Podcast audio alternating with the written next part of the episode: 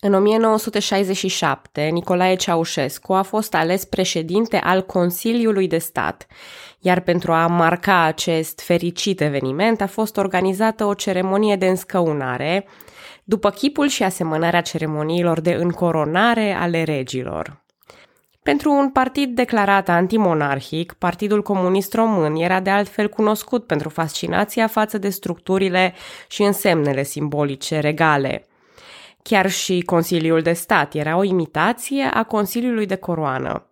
Iar asta nu e tot. La învestire, Ceaușescu a cerut realizarea unui sceptru, copiat după cel al regelui Ferdinand, pe care simbolurile regale să fie înlocuite cu însemnele PCR. Acest sceptru i-a fost înmânat în cadrul ceremoniei de către cel mai bătrân membru al Marii Adunări Naționale, Ștefan Voitec. Momentul a fost imortalizat și a ajuns în presa străină, astfel a trezit diverse reacții.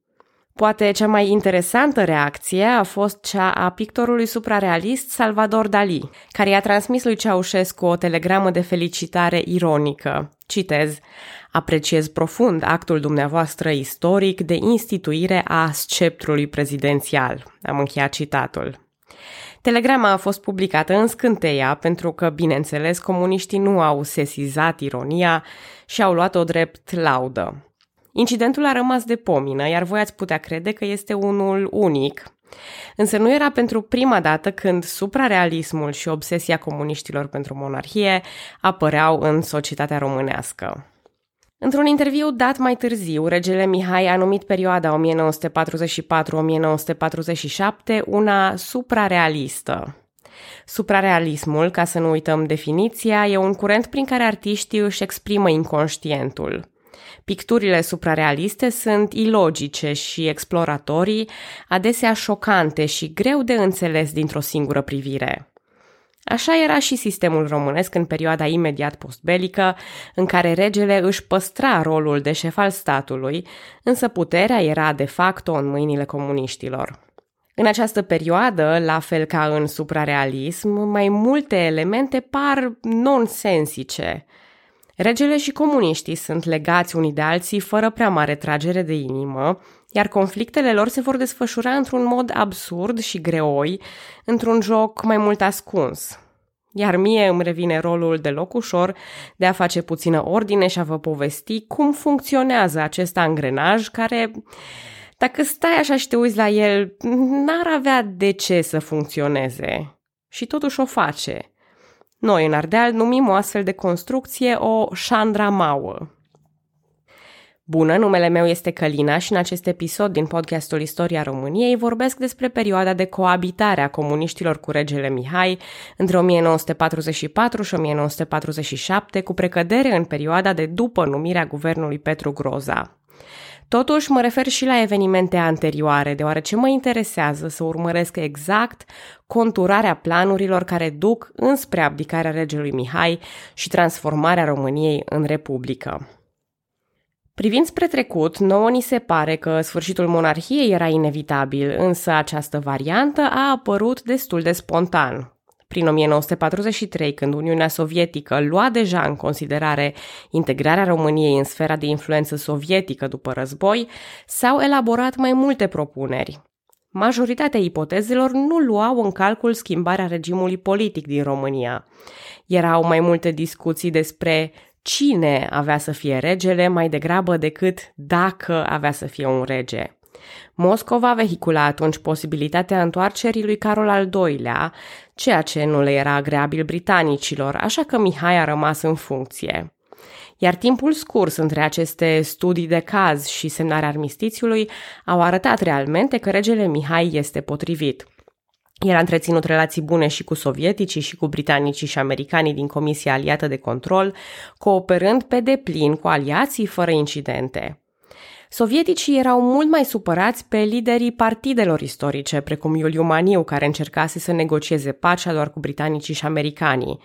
Regele beneficia încă de o oarecare echidistanță ceea ce era și normal, deoarece atât regele cât și sovieticii și comuniștii români erau încă în expectativă, într-o perioadă de tranziție confuză.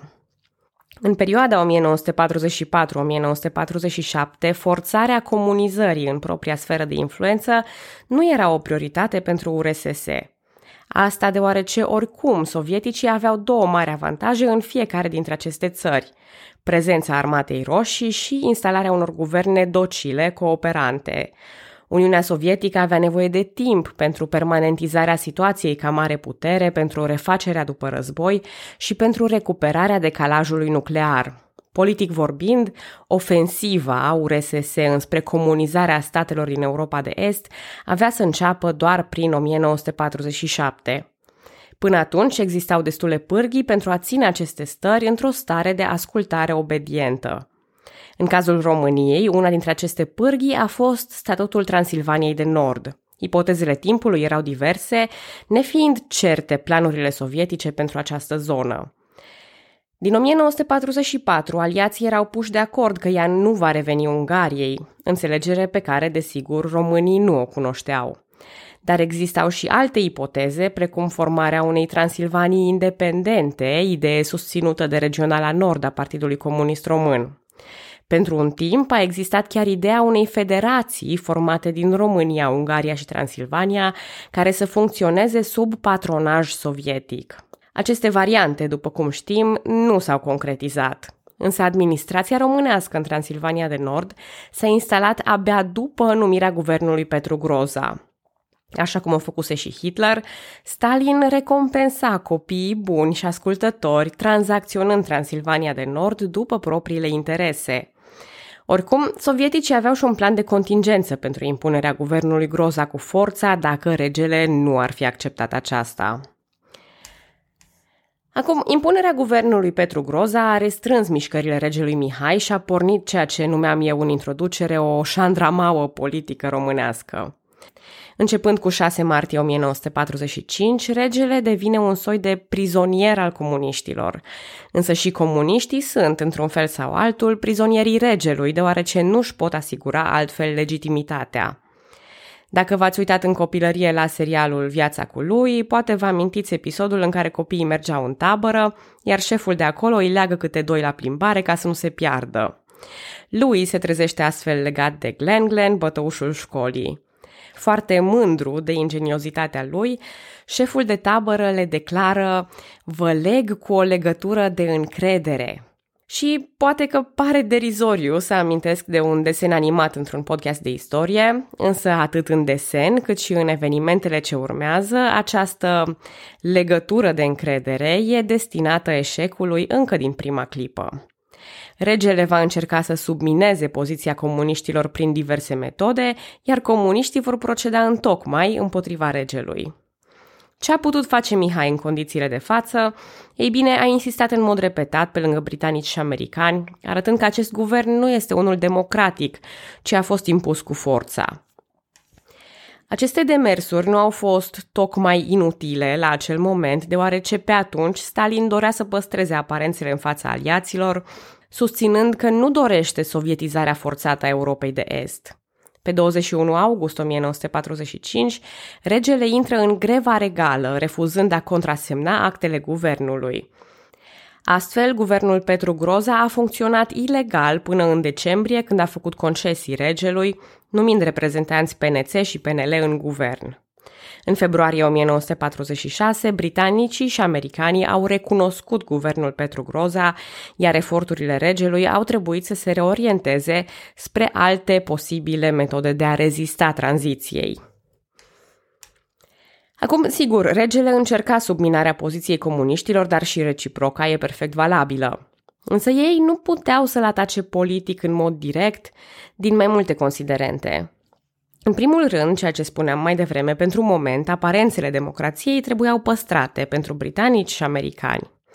De asemenea, comuniștii aveau o problemă imensă în ceea ce privește popularitatea și legitimitatea.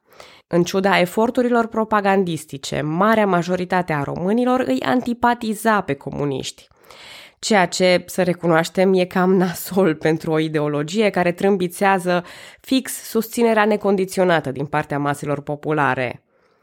Știm că românii erau împotriva comuniștilor, însă metodele de nesupunere erau destul de cuminți, neexistând în România tradiția sau premisele pentru o puternică opoziție sau pentru nesupunerea civică. Astfel, ei se rezumau la lucruri precum pamflete, manifeste, strigăte și lozinci în favoarea regelui sau împotriva comuniștilor. Bineînțeles, foloseau și mecanismul tradițional de rezistență anticomunistă, umorul. Dar toate acestea, în fine, nu puteau schimba cursul istoriei. Totuși, comuniștii erau conștienți de lipsa lor de popularitate, mai ales prin comparație cu regele. De asemenea, coroana dădea legitimitatea întregului sistem. Ar fi fost un real suicid politic al ataca pe rege, ceea ce se vede și din instrucțiunile primite de la Moscova. Comuniștii români au primit ordine să nu critique regele, doar să nu-l laude prea entuziast. Citez, să modereze elogiile la adresa meritelor regelui. Am încheiat citatul. Astfel, metodele de subminare a autorității regelui urmau a fi mult mai voalate, fără a risca o mai mare antagonizare a comuniștilor de către opinia publică. Însă, înainte de a vorbi despre aceste mecanisme fine, vreau să mai precizez un singur lucru. Partidul Comunist se confrunta atunci cu o rivalitate mare pentru putere. Echipa lui Gheorghe Gheorghiu Dej, alături de Emil Bodnăraș, era în plină rivalitate cu echipa Ana Paucăr Vasile Luca. Pentru mulți comuniști, implicarea în aceste lupte interne a fost mult mai urgentă decât lupta externă împotriva influenței regelui. Soluția optimă pentru problemele de popularitate și legitimitate ale comuniștilor era astfel minimalizarea figurii regelui. Ideea ca el să fie uitat, nu înfruntat. Iar demersurile acestea au luat mai multe forme, inclusiv aceea a alegerilor presupus democratice din 1946, dar și eforturi propagandistice. Spre exemplu, o mișcare de efect a fost declararea zilei de 9 mai ca ziua victoriei. Aceasta avea o dublă semnificație, fiind considerată ziua victoriei asupra armatelor hitleriste în 1945, dar și obținerea independenței țării în 1877. De remarcat e și formularea că în 1877 România și-a obținut independența cu sprijinul armatelor rusești. Mutarea celebrărilor de independență de pe 10 mai pe 9 mai urmărea a pune într-un cont de umbră ziua regelui. Organizarea sărbărilor de 10 mai a fost oprită. Alte sărbători au luat treptat locul sărbătorilor vechi ale regatului. 23 august a fost una dintre ele, fiind marcată prin festivități importante, din care lipsea însă numele regelui. La orice eveniment, cenzura comunistă se asigura că numele regelui nu e menționat sau e menționat doar la nivelul minim. De asemenea, presa nu avea voie să circule poza regelui. Până și onomastica regelui, ziua de Sfinții Mihail și Gavril, adică 8 noiembrie, a fost restrânsă încă din 1945. A fost declarată zi de lucru pentru a împiedica oamenii să organizeze vreo celebrare Trenurile spre capitală au fost oprite, iar mașinilor și autobuzelor le-a fost interzis accesul în București. Comuniștii aveau să verifice condițiile de prezență și să ceară justificări pentru orice absență de la lucru în acea zi, dispunându-se concedierea angajaților respectivi. Mai multe celebrări organizate de școlari sau studenți s-au pedepsit cu note scăzute la purtare sau exmatriculări. Tactica scoaterii din istoria unei figuri a fost perfecționată cu succes de Stalin și iată că avea să se perfecționeze și în România. La primele iterații, succesul a fost unul moderat, fiind de altfel destul de greu a șterge contribuțiile regelui cât timp el era încă în țară și își exercita funcția.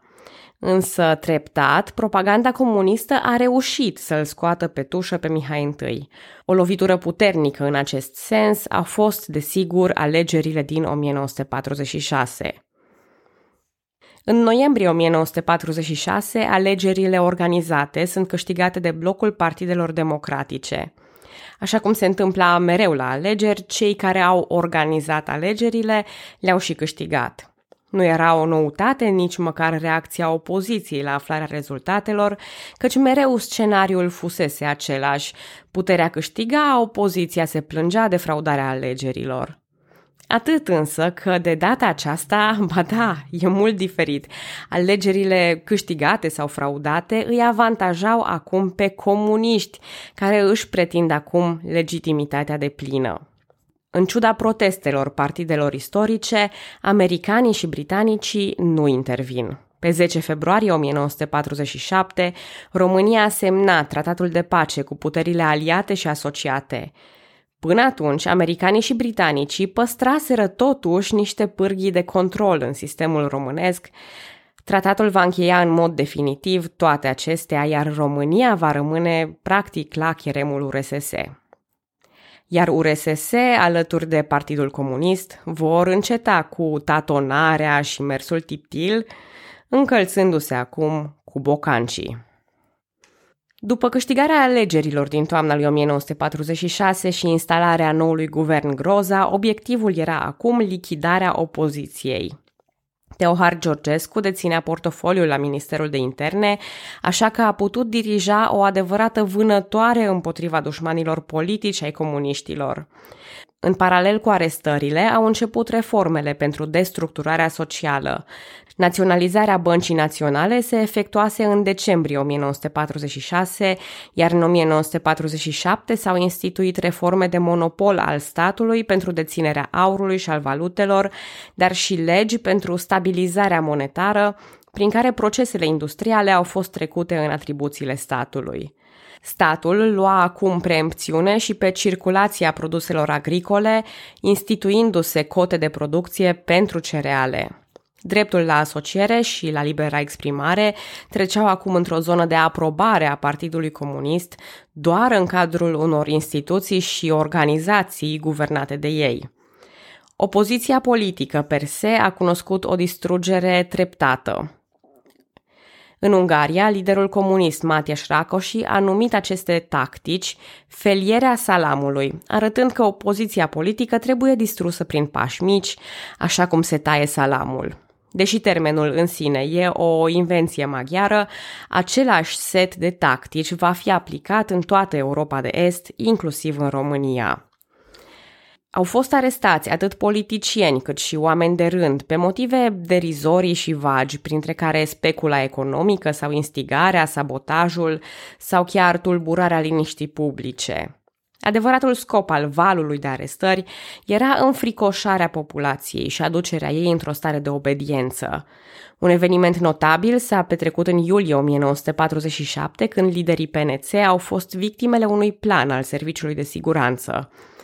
Țărăniștii au primit ocazia să plece în Marea Britanie pentru a informa Occidentul cu privire la situația din țară, Odată ajuns la aerodromul din Tămădău, autoritățile i-au arestat și i-au pus sub acuzare pentru încercarea de a fugi din țară, ceea ce ei etichetau drept act de trădare națională. În urma evenimentelor cunoscute drept capcana de la Tămădău sau înscenarea de la Tămădău, au fost arestați mai mulți lideri țărăniști, printre care Iuliu Maniu, Ion Mihalache, Ilie Lazar și Nicolae Carandino.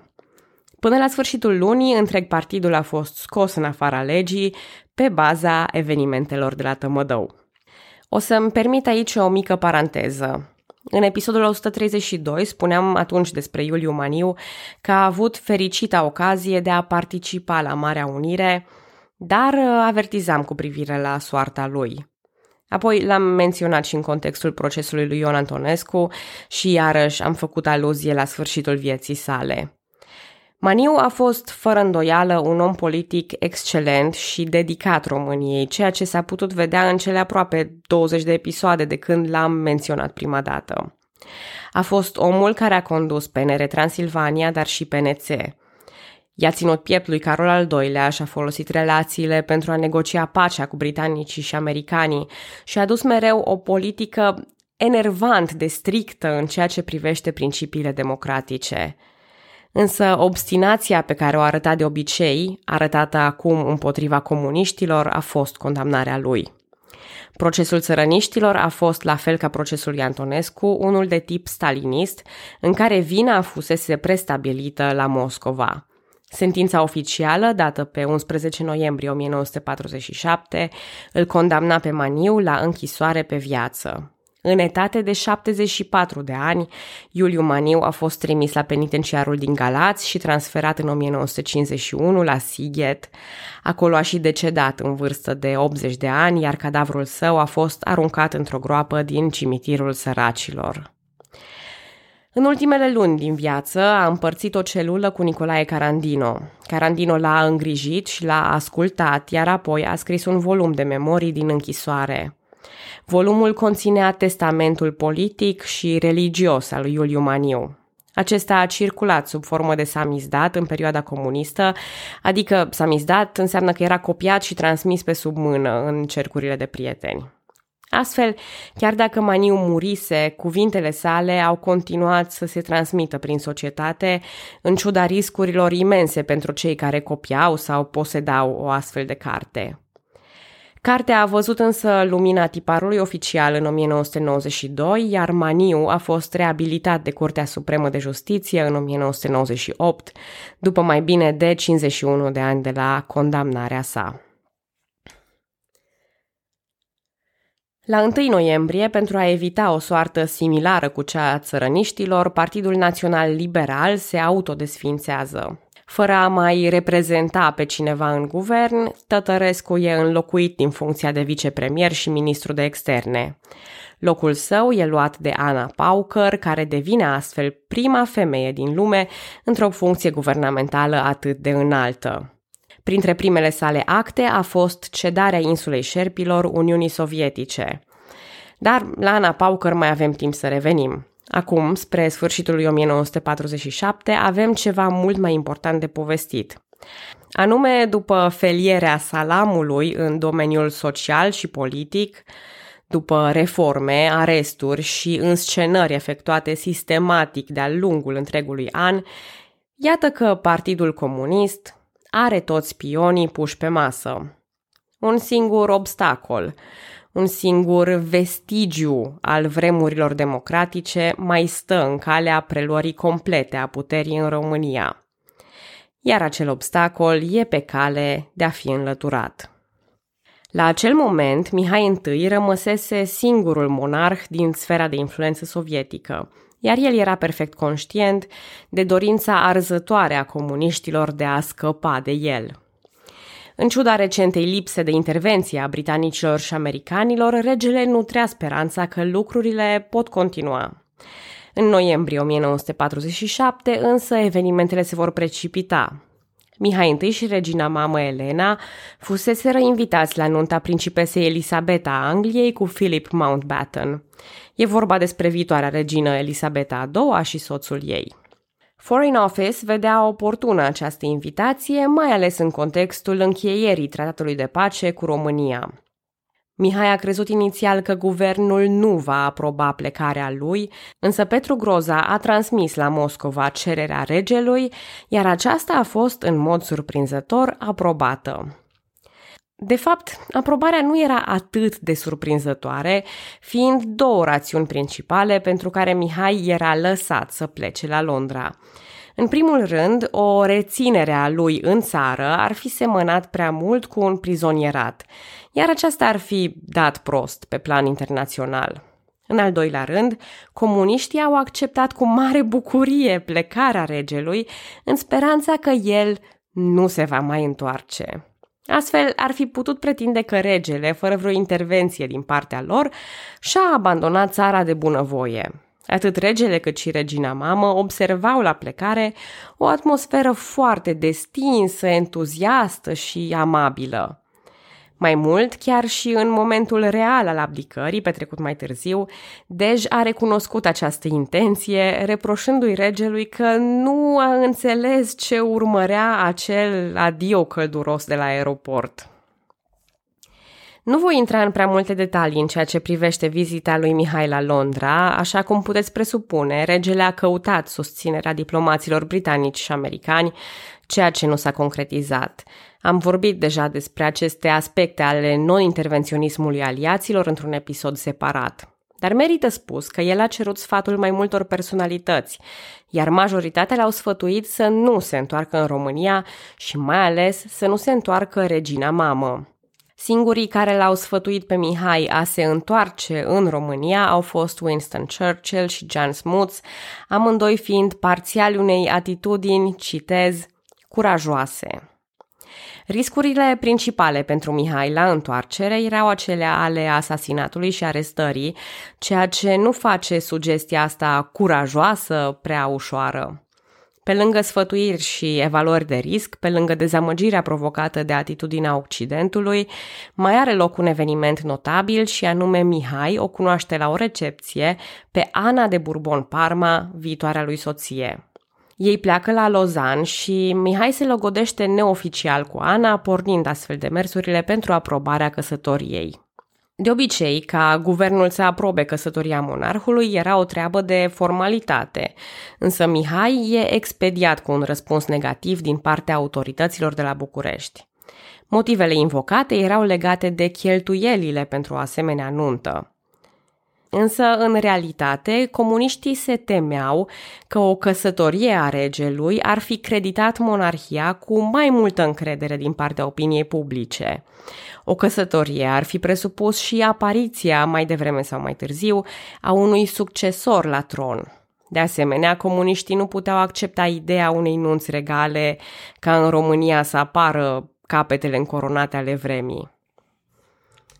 În lipsa regelui Mihai a avut loc o vizită a lui Tito la București, chipurile pentru a semna un acord bilateral. De fapt, vizita a prezentat alte avantaje comuniștilor, printre care erijarea în conducător de drept ai statului și uzurparea atribuțiilor regale în ceea ce privește vizitele oficiale. Vizita urmărea și reacția românilor la prezența unui lider comunist în țară, după plecarea lui Tito, adunarea deputaților a inclus pe agenda discutarea unei legi suspecte. Exista o lege mai veche, din timpul statului național legionar, care reglementa retragerea cetățeniei române a celor cetățeni care nu se întorceau în țară la expirarea actelor de călătorie. Comuniștii pregăteau adaptarea și reintrarea în vigoare a acestei legi. Din câte se pare, o făceau cu dedicație pentru rege care urma să intre sub incidența ei. Dar comuniștii nu contau pe surpriza din 21 decembrie 1947, când Mihai a apărut frumos înapoi în România. Întâmpinat cu răceală, sosirea lui Mihai i-a șocat pe comuniști care au trebuit să-și revizuiască planurile. Totuși, regele le dăduse un mic pretext prin care puteau genera discuții. Atât întâlnirea cu Petru Groza de pe 22 decembrie, cât și întâlnirea de pe 30 decembrie, care va duce la abdicarea regelui, vor avea ca pretext nunta. Așadar, pe 22 decembrie, discuția regelui cu prim-ministrul Petru Groza are loc la Palatul Regal. Printre subiectele discutate se număra nunta regelui, însă Mihai mai duce în discuție și alte doleanțe. Se plângea de numirea lui Bodnăraș ca ministru al apărării chiar în aceeași zi. De asemenea, de știrbirea autorității regale în timpul vizitei lui Tito, spre deosebire de Gheorghe Gheorghiu Dej, care avea să-și câștige un renume ca om franc, direct, fără ocolișuri. Petru Groza era complet opusul. În termeni vagi, el se referă la poziția dificilă a monarhiei.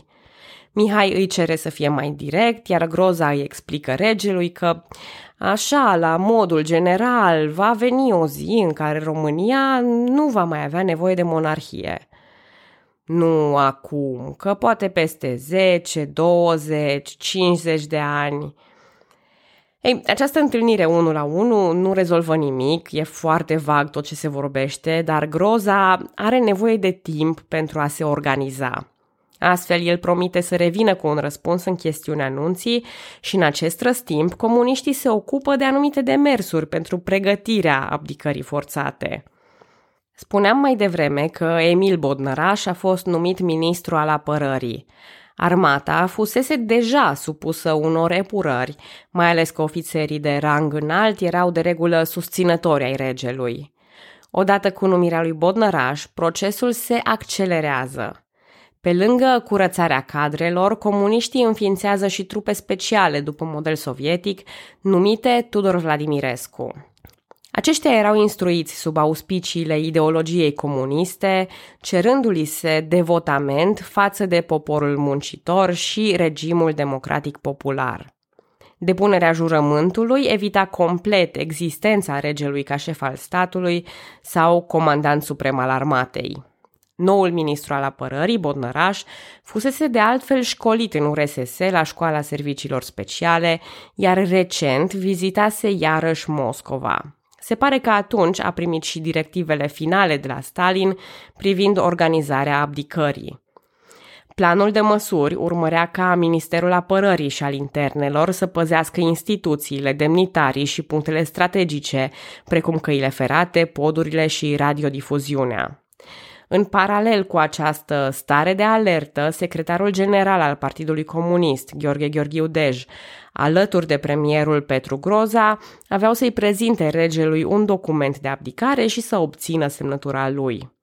Planul avea dispoziții și după obținerea semnăturii în ceea ce privește difuzarea documentului, organizarea ședințelor Parlamentului și chiar lista celor care vor conduce organismul provizoriu iar pentru bună măsură urmau regizate și mitinguri populare care să arate bucuria muncitorilor pentru proclamarea Republicii. Bun, așadar, cum ar spune și Tataie, Planul e făcut, sunt gata să-l execut. Pe 29 decembrie 1947, Petru Groza telefonează pentru a cere o întrevedere cu regele, cerând și prezența reginei mamă Elena, sugerând că ar fi vorba despre o problemă strict de familie. Mihai a dedus că întrevederea are drept subiect tot problema anunții, așa că l-a programat a doua zi, înainte de prânz. Pe 30 decembrie, Petru Groza se prezintă la Palatul Elisabeta alături de Gheorghe Gheorghiu Dej. Groza justificase prezența lui drept reprezentant al poporului, deși el nu era programat. Întâlnirea a durat cam două ore, în care, permiteți-mi să caracterizez astfel evenimentele, Groza și Dej au apelat la cele mai cunoscute metode de coerciție, șantaj și amenințare pentru a-l determina pe Mihai să abdice.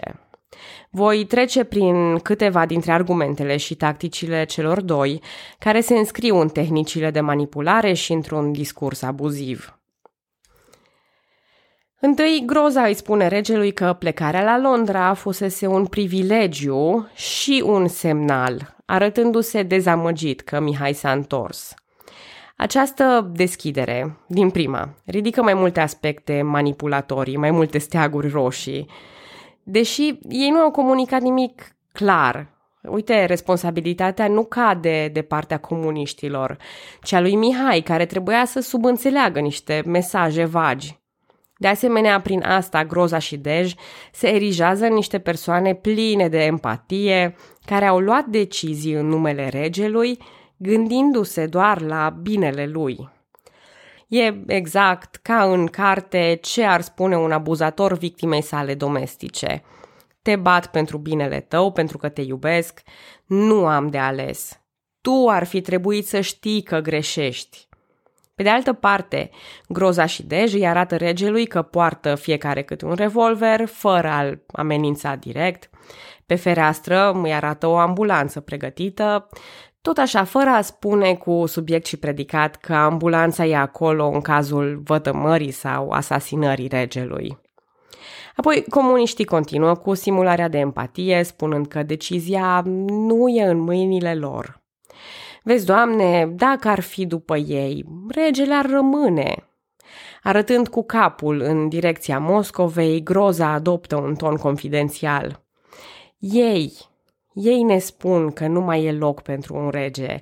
E dorința lor să părăsiți România. Aceasta e o altă tactică celebră de manipulare în care se dă vina pe un terț pentru o situație dificilă. E atât de veche această tactică încât avem și în Biblie scena cu Ponțiu Pilat spălându-se pe mâini și lăsând lucrurile la latitudinea altora. Ba, Groza adoptă chiar și tactica polițistului bun și a polițistului rău, ce ați văzut și în filme. Dej nu vorbea limba germană, așa că premierul folosește germana pentru a-i spune regelui câteva cuvinte pline de empatie falsă. Mai exact, îi arată regelui documentul deja redactat, compus chipurile pentru a-i face situația mai ușoară. Acum, sigur că aici e vorba despre altceva. Textul actului de abdicare fusese compus de comuniști cu scopuri clare, conținând mai multe exprimări neconstituționale care nu-i puteau aparține lui Mihai. Actul nu fusese redactat pentru a-l scuti pe rege de efortul creativ de a scrie propriile cuvinte, ci pentru a-l pune în fața faptului împlinit. Merită să ne oprim puțin asupra textului de abdicare pentru a discuta elementele cheie. Pe lângă limbajul stereotipic comunist, greșelile de ortografie și neglijența redactării, ceea ce nu se prea întâmpla la Casa Regală, există și alte dovezi că textul nu-i aparținea lui Mihai. Actul de abdicare e făcut în numele lui Mihai și a urmașilor lui. Astfel, el renunță la tron nu doar în nume propriu, ci și în numele altora, ceea ce nu e legal. Încheierea actului propunea de asemenea ca românii să-și aleagă noua formă de stat. Ori și acest element era neconstituțional, deoarece regele nu avea nicio autoritate asupra formei de stat. Juristul Eleodor Focșeneanu constată astfel că aceste confuzii nu puteau fi comise de rege, deoarece el cunoștea principiile constituționale și avea și sfetnici competenți să-l ajute. Oricum, nici măcar nu e nevoie să discutăm astfel de indicii, deoarece mai mulți lideri comuniști coroborează cele spuse de rege și anume faptul că actul de abdicare i-a fost prezentat direct, iar regele nu a putut interveni asupra textului. Tocmai că, fiind pus în fața faptului împlinit, regele cere un răgaz de 24 de ore pentru a se gândi.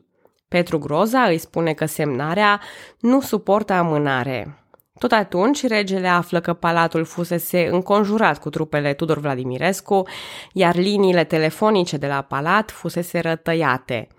Mihai cere atunci un răgaz măcar de jumătate de oră pentru a citi documentul, timp în care iese pe balcon și constată că cele spuse de comuniști erau adevărate. Realmente, palatul era înconjurat și nu avea nicio posibilitate de a contacta exteriorul. În absența lui Mihai, cei doi și-au continuat argumentele în fața reginei mamă. Deju îi spunea Elenei că Mihai, fiind tânăr, se va obișnui cu viața în străinătate. O caracteristică de bază a discursului manipulatoriu este însă că, în majoritatea cazurilor, agresorul își pierde răbdarea. Când Mihai revine în salon, cerând în continuare explicații, Groza izbucnește, spunând că actul trebuie semnat acum, pe loc, iar în caz de refuz se va dispune executarea a o mie de studenți. Aceștia fusese arestați la diverse manifestări de-a lungul timpului, iar acum Groza îi avea în detenție. Groza continuă spunând că dacă ei doi nu ies cu actul semnat în curând, guvernul a primit deja instrucțiuni cum trebuie să procedeze.